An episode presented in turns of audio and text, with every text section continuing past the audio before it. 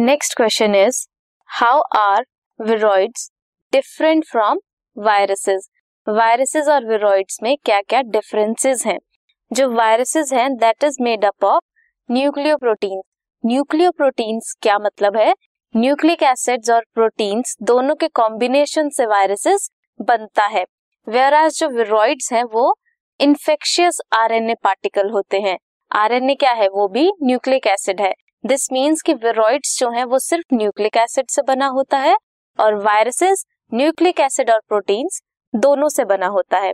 अब वायरसेस का nucleic acid क्या है? वो डीएनए भी हो सकता है और आरएनए भी हो सकता है।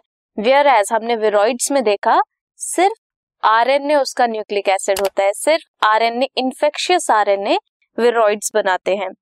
Viruses are larger than that of viroids viroids छोटे होते हैं एज कंपेयर टू वायरसेस हमने बात की वायरसेस किससे बने होते हैं?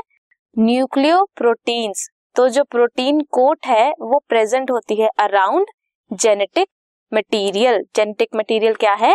डीएनए और आरएनए आप ये कंसीडर करो, ये प्रोटीन कोट है और इसके अंदर होगा genetic material might be DNA और आरएनए वेयर एज हमने बात की दैट जो विरॉइड्स हैं, वो सिर्फ़ न्यूक्लिक एसिड के बने होते हैं, उनमें प्रोटीन कोट एब्सेंट होती है।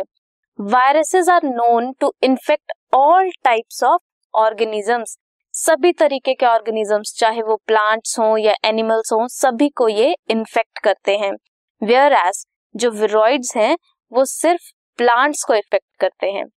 अब हमने क्या क्या देखा वायरसेस में? वायरसेस न्यूक्लियो प्रोटीन्स होते हैं, विरॉइड्स क्या होते हैं? सिर्फ़ न्यूक्लिक एसिड होते हैं।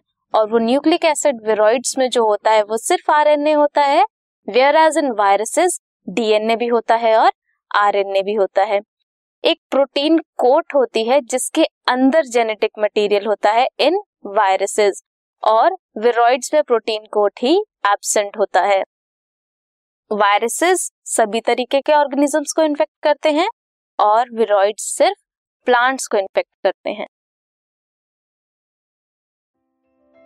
this podcast is brought you by Hub Hopper शिक्षा अभियान अगर आपको ये पॉडकास्ट पसंद आया तो प्लीज़ लाइक शेयर और सब्सक्राइब करें और वीडियो क्लासेस के लिए शिक्षा अभियान के यूट्यूब चैनल पर जाएँ।